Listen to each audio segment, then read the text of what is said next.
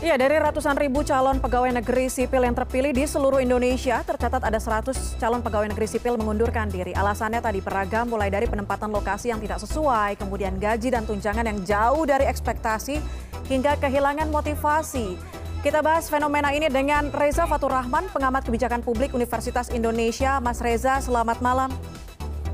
Selamat malam, Mbak Puspa. Mas Reza, kalau ngelihat datanya mungkin angkanya nggak sebanding gitu ya dengan tet yang tetap Oh. melanjutkan proses uh, selanjutnya uh, menjadi pegawai negeri sipil. Tapi kalau lihat angka 100 ini nampaknya menguak cerita-cerita baru justru ternyata ada hal-hal yang tidak sesuai dengan ekspektasi tanda kutip dengan anak sekarang uh, apa namanya pandangan anak sekarang.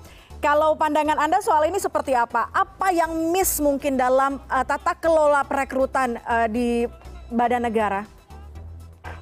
Oke, baik. Terima kasih Mbak Puspa ya. Artinya saya setuju bahwa angka 100 memang tidak terlalu signifikan kalau misalnya kita bandingkan dengan lebih dari 100 ribu ya yang sudah eh, dinyatakan lulus gitu ya. Tapi ini fenomena yang menarik sebenarnya khususnya berkaitan dengan eh, batas maksimal usia 35 tahun kemudian melamar CPNS.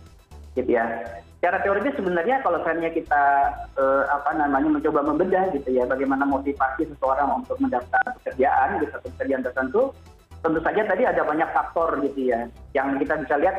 Kalau misalnya kita lihat dari equity dan expectancy theory gitu ya equity dia akan membandingkan kira-kira kalau seseorang bekerja pada posisi yang sama fair gak nih? Adil nggak gitu ya?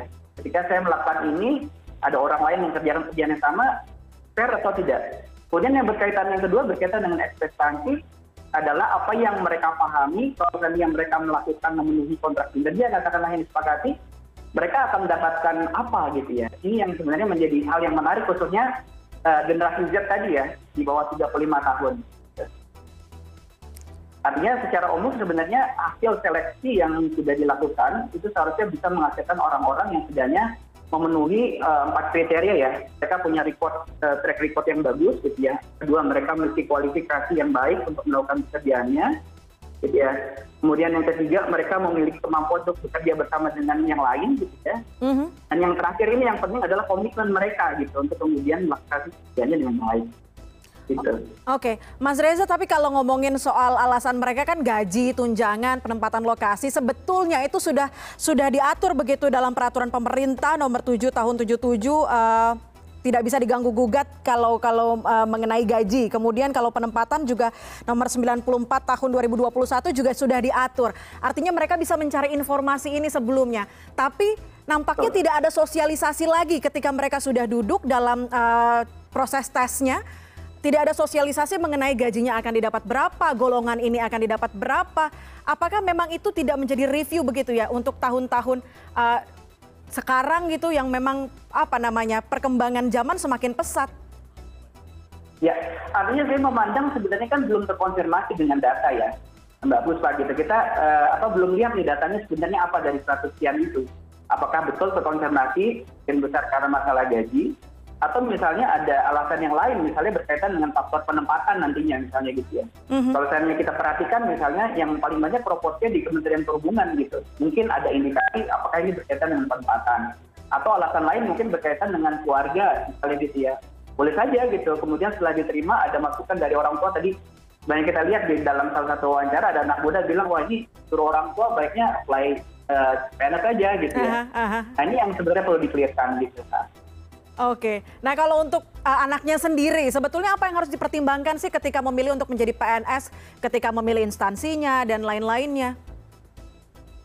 ya artinya kalau uh, apa namanya secara general pasti uh, apa literatur sebelumnya atau kajian-kajian uh, studi berkaitan dengan motivasi uh, seseorang untuk menjadi pekerjaan tentu saja biasanya memang umumnya berkaitan dengan daya tarik dari kompensasi yang diberikan gitu ya. Tapi tadi kompensasi kan gaji itu yang paling penting gitu ya. Mhm. Uh, yang kedua ya tentu saja bagaimana kemudian kemungkinan uh, dia diterima gitu biasanya ya.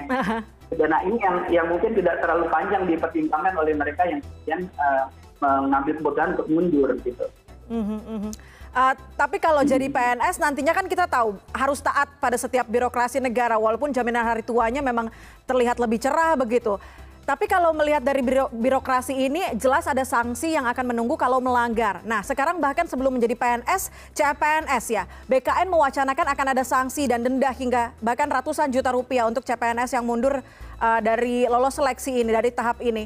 Uh, menurut Mas Reza, ini idealkah? Ya artinya kan mungkin kita perlu pahami dulu situasinya ya Mbak ya. Yang saya pahami kan ketika ada pengumuman CPNS, maka yang bersangkutan harus memenuhi sejumlah administrasi sehingga kemudian bisa muncul NIP-nya gitu ya katakanlah ya. Nah akan berbeda kondisinya ketika NIP-nya sudah muncul gitu. Asumsi saya ketika NIP-nya itu belum muncul sebenarnya masih bisa untuk kemudian dikondisikan kandidat berikutnya yang kemudian masuk kita katakanlah ya. Itu hmm. logika secara umum gitu ya. Nah kalau seandainya memang yang menjadi isu utama adalah berkaitan dengan gaji, barangkali ini waktu momentum yang tepat untuk kemudian apa namanya me, meninjau kembali gitu ya RUU berkaitan dengan struktur gaji ASN gitu ya. Mm-hmm. Yang ini uh, apa namanya sampai dengan saat ini kan belum di uh, apa diketuk gitu ya. Mm-hmm. Jadi ini mungkin bisa menjadi momentum yang baik juga untuk melihat ke arah sana menurut saya. Artinya bagaimana kemudian ASN ini menjadi satu kerjaan yang atraktif gitu ya dan dan berbagai uh, perkembangan situasi. Seperti misalnya mungkin saya kasih contoh sedikit wacana work from anywhere gitu ya yang diwacanakan saat ini gitu. Saya pikir itu menjadi salah satu hal yang atraktif dan itu perlu untuk kemudian dikaji lebih lanjut sehingga uh, apa uh, negara gitu ya mendapatkan ASN yang berkualitas dan juga highly motivated untuk kemudian um, melakukan pekerjaannya dengan baik. Oke, Mas Reza kalau tadi uh, mengatakan ini jadi momentum tepat sebetulnya untuk uh, mengulas kembali kebijakan mengenai gaji uh, untuk para abdi negara ini. Nah, kalau kita lihat kan gaji itu sebenarnya sudah ada bakunya. Ya, dan itu kemungkinan akan merub, uh, mengubah hal tersebut dan juga apa namanya melihat keuangan negara akan seberapa lama dan seberapa um, sulitnya untuk mengubah hal itu ya tentunya itu butuh komunikasi politik gitu ya antar berbagai pihak gitu ya tapi saya melihat artinya uh, ketika memang uh, terkonfirmasi misalnya berkaitan dengan data yang sedikit oh ternyata memang terkonfirmasi dari 100 sekian orang itu yang mengundurkan diri oh memang terkonfirmasi bahwa utamanya faktor berkaitan dengan gaji gitu ya. Mm -hmm. Artinya ini menjadi refleksi artinya uh, semangat dari uh, apa namanya peraturan yang menjadi payung untuk kemudian melakukan katakanlah aktualisasi mengenai struktur gaji bukan Eh, lalu kemudian mendukung bahwa harus naik semua ya. Itu kan saya pahami gitu tapi bagaimana kemudian uh, insentif yang diberikan itu memang sepadan dengan uh, performance mereka dengan workload mereka gitu. Sehingga lebih proporsional antara mereka yang katakanlah uh, kontribusinya tidak seberapa dengan mereka yang potensinya lebih banyak gitu untuk mencapai organisasi. Oke, uh, Mas Reza kita tahu bukan hanya CPNS, tapi ada P3K juga yang yang banyak sekali mengundurkan diri uh, dari apa namanya instansi pemerintahan. Artinya ini menjadi titik uh, apa namanya titik untuk ada uh, restorasi besar-besaran uh, di tata kelola perekrutan ini supaya tidak terjadi hal seperti ini di kemudian hari. Ya artinya kalau dari segi teknis saya pikir ini room for improvement ya. Uh, bagi penyelenggaraan seleksi dan rekrutmen saya setuju gitu ya. Artinya sebenarnya kan salah satu yang kemudian mungkin uh, menjadi catatan adalah dengan sekian banyak uh, calon uh, apa namanya yang melamar untuk menjadi CPNS itu tidak ada sesi untuk kemudian mengakomodir pertanyaan untuk mengeksplorasi komitmen. Mm -hmm.